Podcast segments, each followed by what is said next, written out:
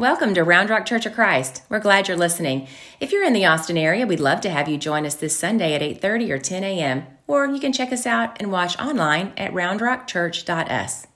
May God bless you as you seek Him, and may He use this message to give you exactly what you need. Good morning. My name is Carolyn, and the reading this morning comes from Ecclesiastes 2, verses 1 through 11. I said to myself, Come now, I will make a test of pleasure. Enjoy yourself. But again, this also was vanity. I said of laughter, it is mad, and of pleasure, what use is it? I searched with my mind how to cheer my body with wine, my mind still guiding me with wisdom, and how to lay hold on folly, until I might see what was good for mortals to do under heaven on their few days of their life. I made great works. I built houses and planted vineyards for myself. I made myself gardens and parks and planted in them all kinds of fruit trees. I made myself pools from which to water the forest of growing trees. I bought male and female slaves and had slaves who were born in my house. I also had great possessions of herds and flocks, more than any who had been before me in Jerusalem. I also gathered for myself silver and gold and the treasures of kings and of the provinces. I got singers, both men and women, and delights of the flesh, and many concubines. So I became great and surpassed all who were before me in Jerusalem. Also, my wisdom remained with me. Whatever my eyes desired, I did not keep from them. I kept my heart from no pleasure, for my heart found pleasure in all my toil, and this was my reward for all of my toil. Then I considered all that my hands had done and all the toil I had spent in doing it. And again, this is vanity and a chasing after wind, and there is nothing to be gained under the sun. This is the word of the Lord from Ecclesiastes this morning. You can have a seat. Thanks, Carolyn. I want to ask you the most spiritual question that you will be asked this week. Have you ever eaten your feelings before? Like, have you ever eaten your body weight in the emotions or stress that you have going on in your life right now? Maybe you have not had that feeling. I have had that feeling. My wife and I have shared that feeling uh, a couple months ago, we had an experience where uh, we had a long day and then we had a longer night because we need to have a conversation about finances and long term commitments. And if you give us a really long day and you put those two conversations together, we become the Titanic in our marriage. And there are icebergs ahead, okay? And we know that going in. So we have this long, drawn out conversation, and by the end of it, we're both extremely stressed, and we just kind of walk away from it for the night. And uh, somehow, uh, mystically and therapeutically, I am walking around with a bag of pretzels, and I am just pounding it out at 11 o'clock at night as I walk around. And I walk into the kitchen where I also see my wife, who she is doing what I call the refrigerator of examination. Okay? Have you ever seen this where you just open the fridge and you just you just watch, you just look? It just reminds me of like my mother, like when I was growing up, like that trauma still there where she would be like, What show is playing in there? You're wasting us energy with that door open, you know? You ever have any moms like that? Mm-hmm. Yeah. Any of you those moms? Mm-hmm. Yeah, we'll have a time of repentance later. Anyway, she has the door just hanging open to the fridge, and as I'm pounding out my pretzels, I say to her, Babe, are you stress eating? Because that was wise. I said, Babe, are you stress eating? And she turns around and she goes, I'm not stress eating. I'm happy eating. How about you mind your own business, pretzel boy?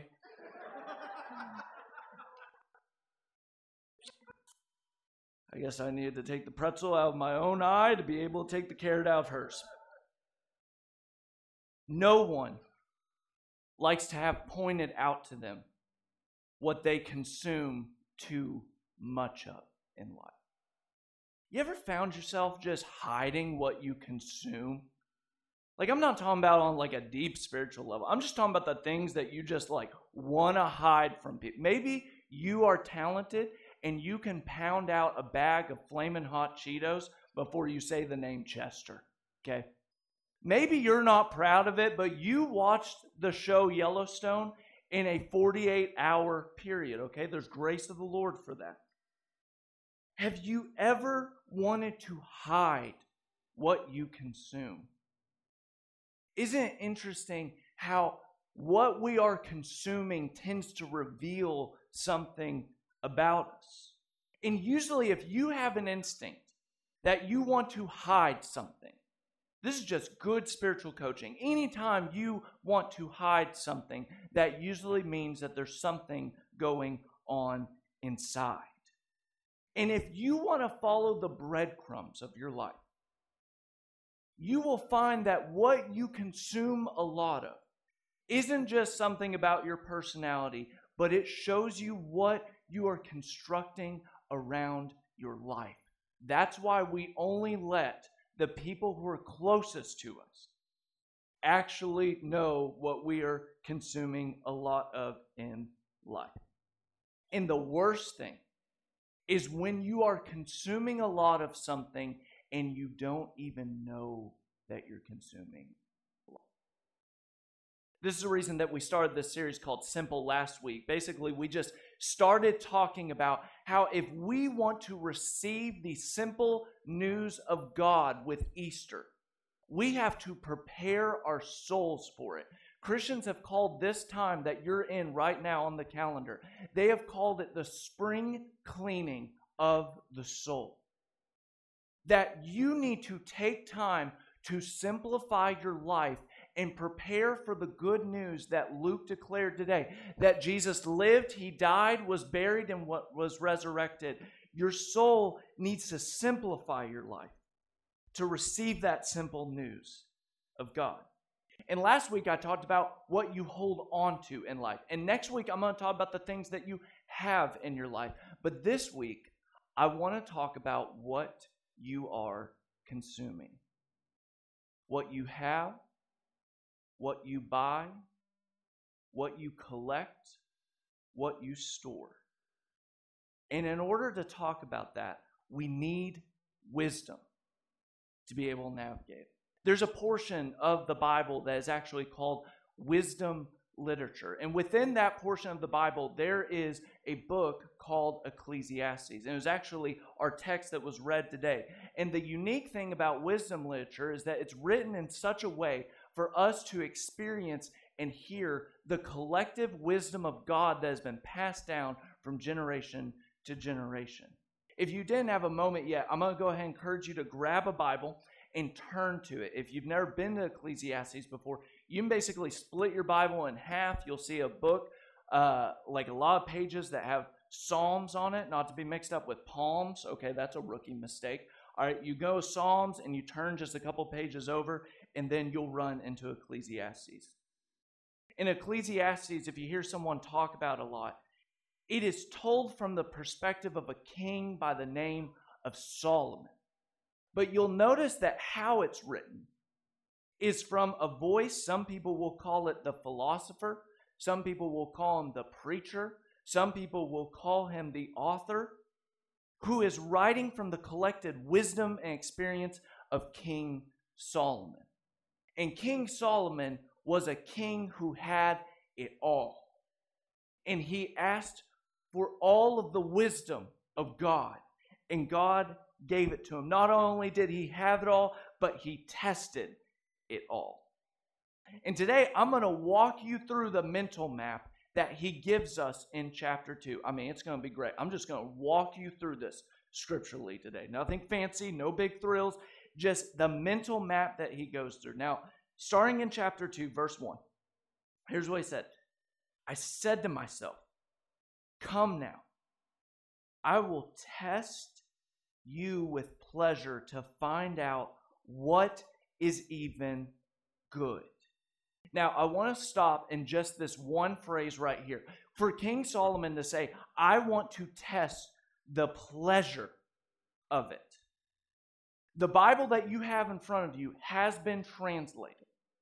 There have been people who have prayerfully come along and have chosen specific words. And you will see that King Solomon's words here is to say, I want to test pleasure. He's not just saying, like, hey, I want to have a great time. He is actually saying, I want to know what makes life great. And depending on what translation you have, you will have some sort of word for pleasure. Now, if you were to take a quick inventory, just a gander, I don't know who uses the term gander, but I'm going to use it today. If you were to just walk through Scripture, you would find that this word pleasure has a lot of different meanings. Let me walk it through. In Jeremiah 41, it would mean a sense of relief. Over in Jonah 4 6, it would mean happiness or satisfaction. If you went to Chronicles, First Chronicles, you go 15, 16, it's an expression of joy. If you were to go to, that can't be Jonah 4 6, we'll work on that. Happiness or satisfaction. I don't know where that is, but it is somewhere within that, okay? And then the last one is achievement. Leviticus 23 40. The Old Testament has all these different terminologies for how pleasure can be defined. In other words, pleasure has many faces. And if you are to walk with God, part of your journey with God is figuring out and facing what feeling of pleasure am I trying to chase down in my life? Is it a sense of relief? Is it an accomplishment? Is it a state of life or being? And King Solomon, he has sensed them all and he has tested them all. And the question for each of us is which one are we testing with our own lives? Now, here's the thing that if we're just very honest with ourselves, when we start asking ourselves about how we're doing with our relationship with God, here's what most of our instincts are.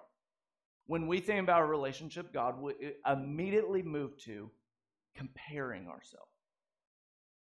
We tend to say things like this to ourselves in our mind How am I doing with God right now? Well, I can tell you this my kids definitely ended up better than their kids.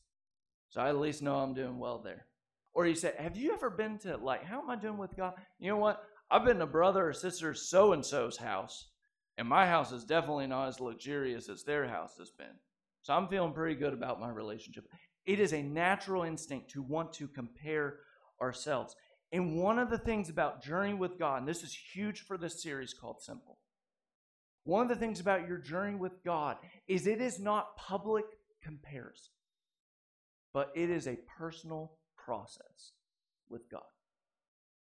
It is not about you comparing yourself to how other people wrestle with happiness and pleasure. It is you wrestling with how do you wrestle with happiness and pleasure? And where do you invite God into that or don't invite God into that?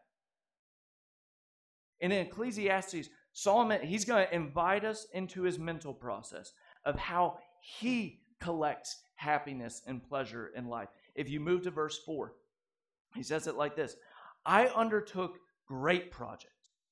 I built houses for myself and I planted vineyards.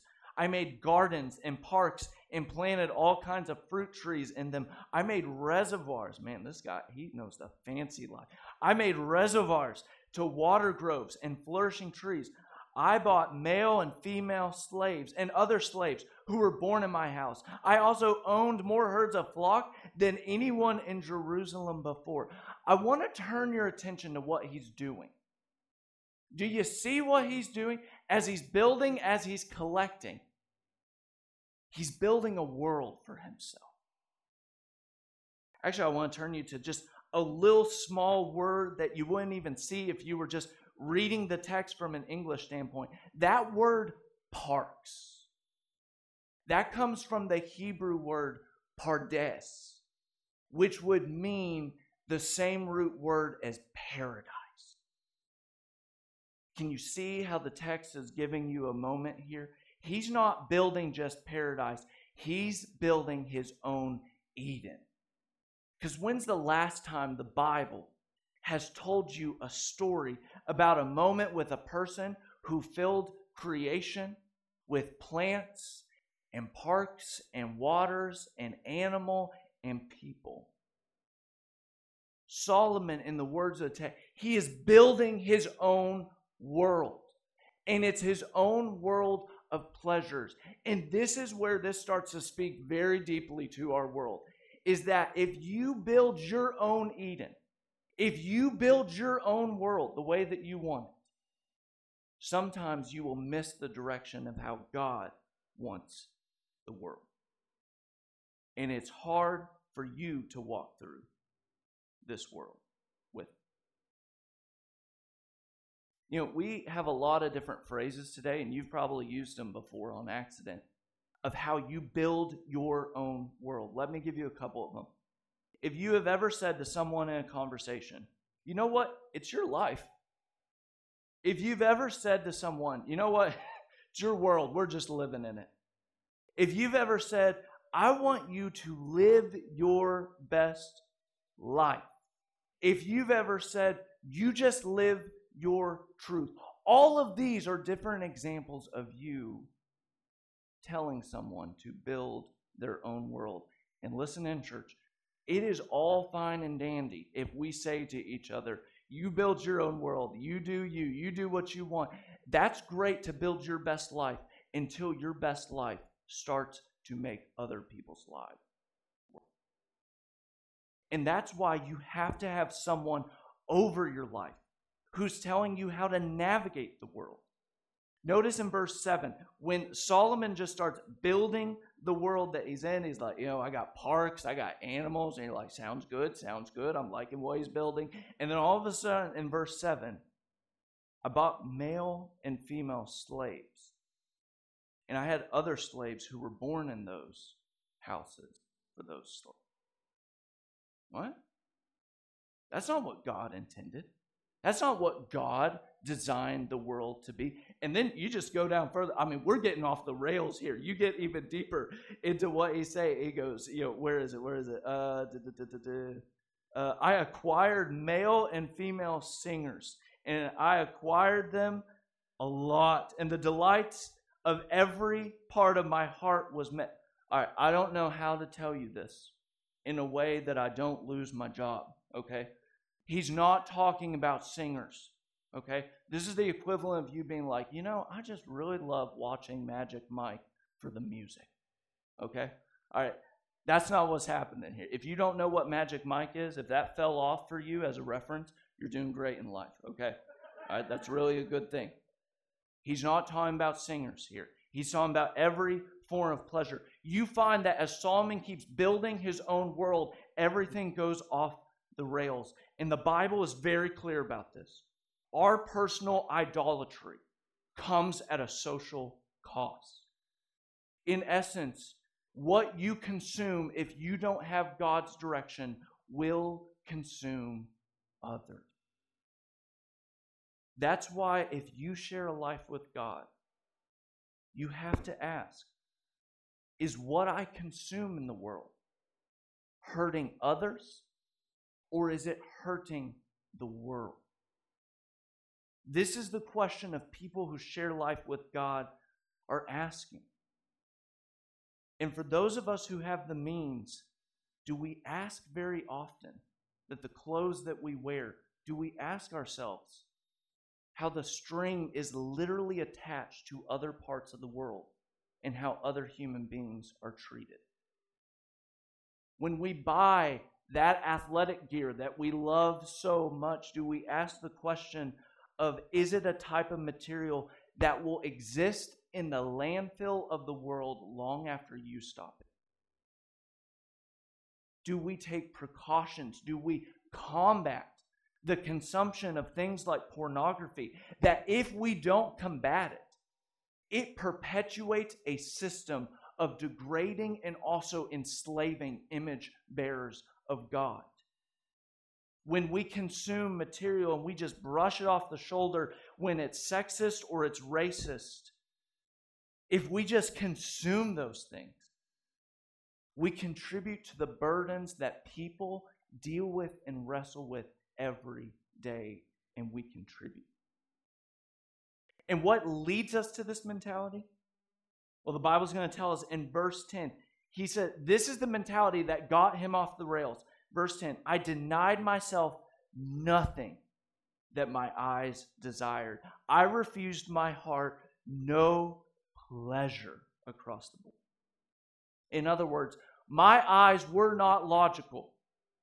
And all logic went out the window of how I collected and built my world. You know what's a really great example of this? J.C. Penney's. Am I right? No amens there? I heard a story a couple years ago, back in 2014, that deeply disturbed me because it just poked me right in my world. J.C. Penney's in 2014 had a CEO that took over, and he had a game plan. This was his game plan. No more games, no more gimmicks, no more sales. I'm going to take the price tag of everything in the store and I'm going to reduce it to the lowest amount possible. And then I'm going to open the doors. Everyone's going to buy everything, and I'm going to get a massive raise. All right. I read it. I was like, mm, that's a pretty good plan. You know, just don't even play and game. I like that. Talk to me straight. You know, I just want it straight. He does this. And in one year time, do you know what the result is? He's fired. Why? Well, as soon as he lowered the prices to everything, the sales for J.C. Penney's back in 2014 plummeted. And the reason it plummeted, researchers came in and said, why in the world did this go off the rails? This should have worked. They actually found out a finding that said, you are more tempted to buy something if it is on sale than if you are given the lowest cost. Ouch. That is my life, okay? I, I don't need that box of Cheerios, but if it is on sale, I'll buy seven, okay? Our eyes are not logical, and our eyes get trained by desires that are in the world. Let me give you just one more example before we just round it out here. There is a specialist by the name of Victor Lebow, who he wrote this at one point in the Journal of Advertising. This isn't just like a journal that you'd pick up at the dentist office. This is someone who is a specialist in advertising. And this is what he wrote to how he markets to people like you and I. Our enormously productive economy demands the consumption of things in every way, that we convert the buying and uses of goods into rituals. That we seek our spiritual satisfaction, our ego satisfaction in consumption. The measure of social status and social acceptance of prestige is now to be found in our consumptive patterns. The meanings of significance of our lives today is expressed in consumptive terms. Listen to this. We need things consumed, burned up, worn out, replaced, discarded and at an ever increasing pace. We need to have people eat, drink, dress, ride, live with even more complicated and therefore constantly more expensive consumption. There is a world of people that are building our eyes and they are not building it in a logical way. Any guesses when this article was written? 1959. I'll do the math for you.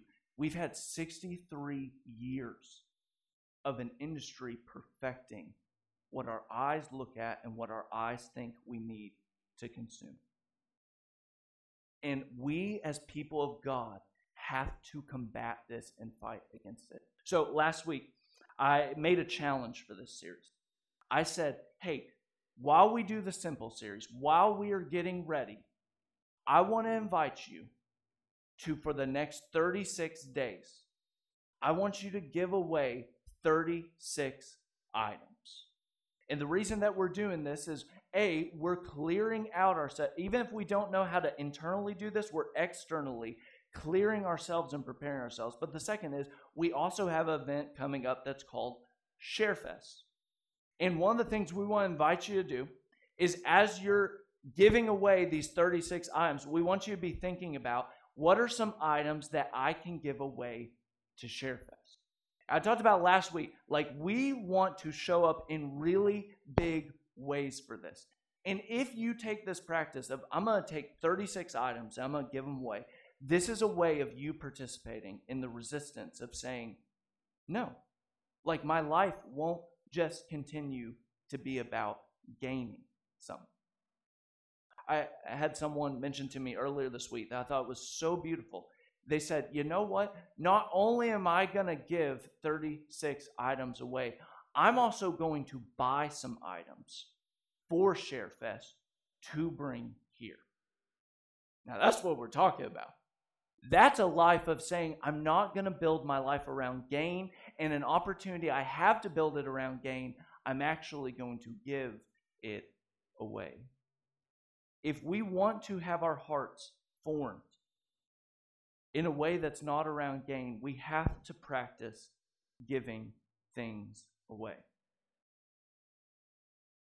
Everyone around you is going to tell you to gain more.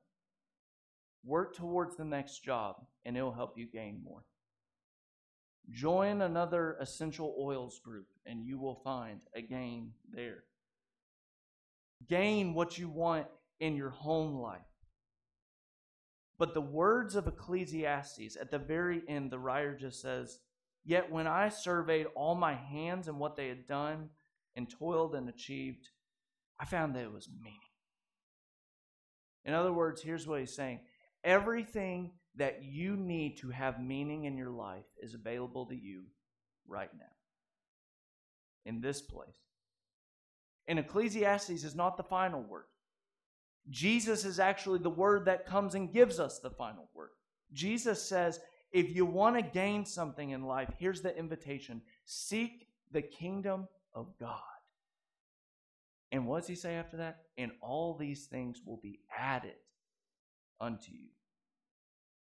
Seek. Jesus isn't looking to suppress your life. He doesn't want you to say no to the things that you desire or think that you need because he just wants you to live a more miserable life. He wants you to clear out the space of your life, to be able to seek the things of God. In the words of 1 Timothy, Timothy tells a group of believers, he says, if you want to seek after the kingdom of God, here it is. Concern yourself with clothing, with housing, and food, and you will be content with that. I wonder how many of us actually believe that. Church, if we want to seek the kingdom of God more, it means we have to seek less on Amazon, Airbnb, and constantly checking our portfolio.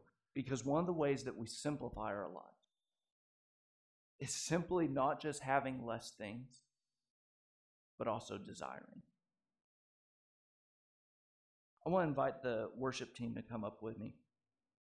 I want to bring us into a time of prayer at the very end uh, before Ray comes up and uh, blesses us today. Um, I, I don't know about you, but I internalized a message when I was really young. Uh, when we walked around in my family, uh, one of the things that we used to say about families that, quite frankly, weren't even just uber wealthy, but were just, they had more than we did. Uh, we used this phrase in my household. We said, that person is really well off. And I internalized in my life very early, oh, that's the objective of life, is to be really well off. And now, as I've walked through life a little bit more, I've realized what many of us has realized is that to be well off doesn't mean you're actually doing well. What Jesus would say about the kingdom of God is that if you seek it, that is a life where you're doing well, and everything else will find its place. So today, we need the great healer to come in because it is hard to let go of the things in our life that honestly, like we've just given a lot of time to. So I'm going to lead us in a time of prayer, but the team is up here with me because we're going to practice just letting the Holy Spirit speak for us when we don't even know the words. In Romans, we are assured that the Spirit of God is with us to help us. So I'm going to start the prayer, and then I'm going to let you finish the prayer.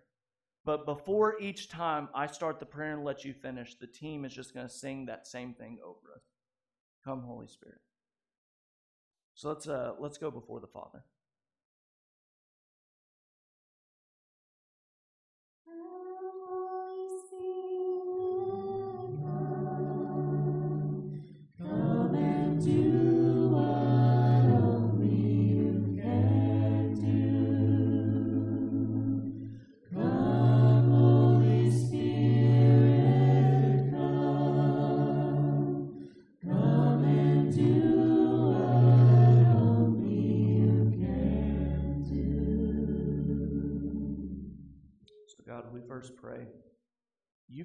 Care of us. You've taken care of us before, and you've showed it over again. So, God, we're just going to take a second and we're going to say to you the ways that you have taken care of us.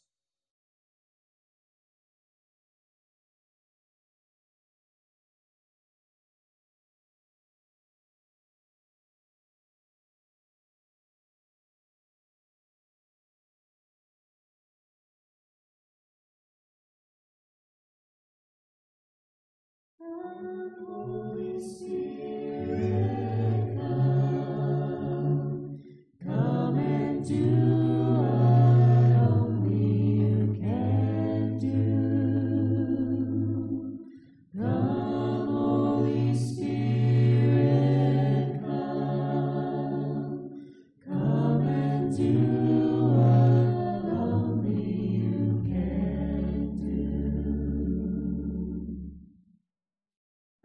of us, we recognize that we consume a lot of things. Uh, we're just going to take a moment and we're just going to share inventory of what we may be consuming too much of right now. What we have tried to depend on too much security or too much of, or thinking that you won't provide for us. So, God, may you just hear these things for a minute where we try to find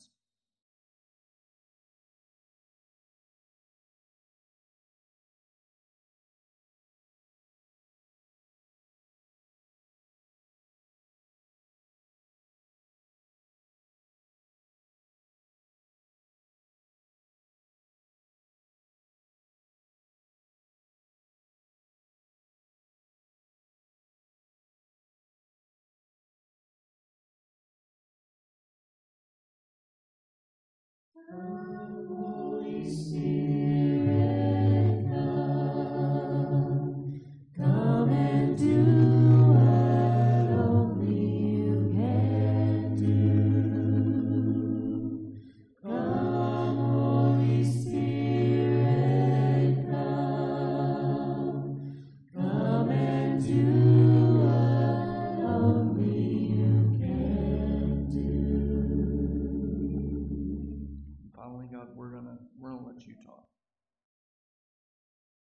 God, if there is anything in our lives that we need to consume less of, there's anything that we need to give away, God, in this moment, however, may you prompt us and show us and reveal to us what we need to give.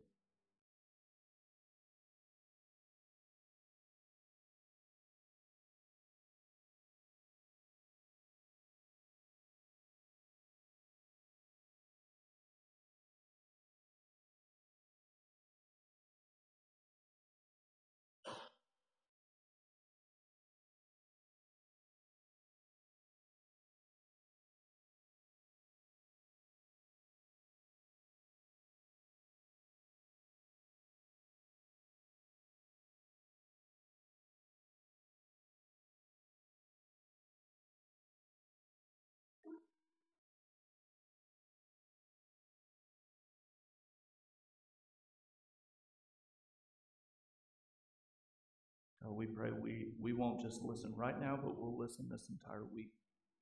May you poke us. God, may you irritate us with the things that we need to let go, or that we need to give away, or that we need to simplify. To be able to receive that simple news that you are active and that you are working and you have great opportunities and joys for us in our life. God, we need your help to be able to see that and feel that. May we contribute to your kingdom. May it not be our kingdom, but God, yours. Yours is the one. In Jesus' name.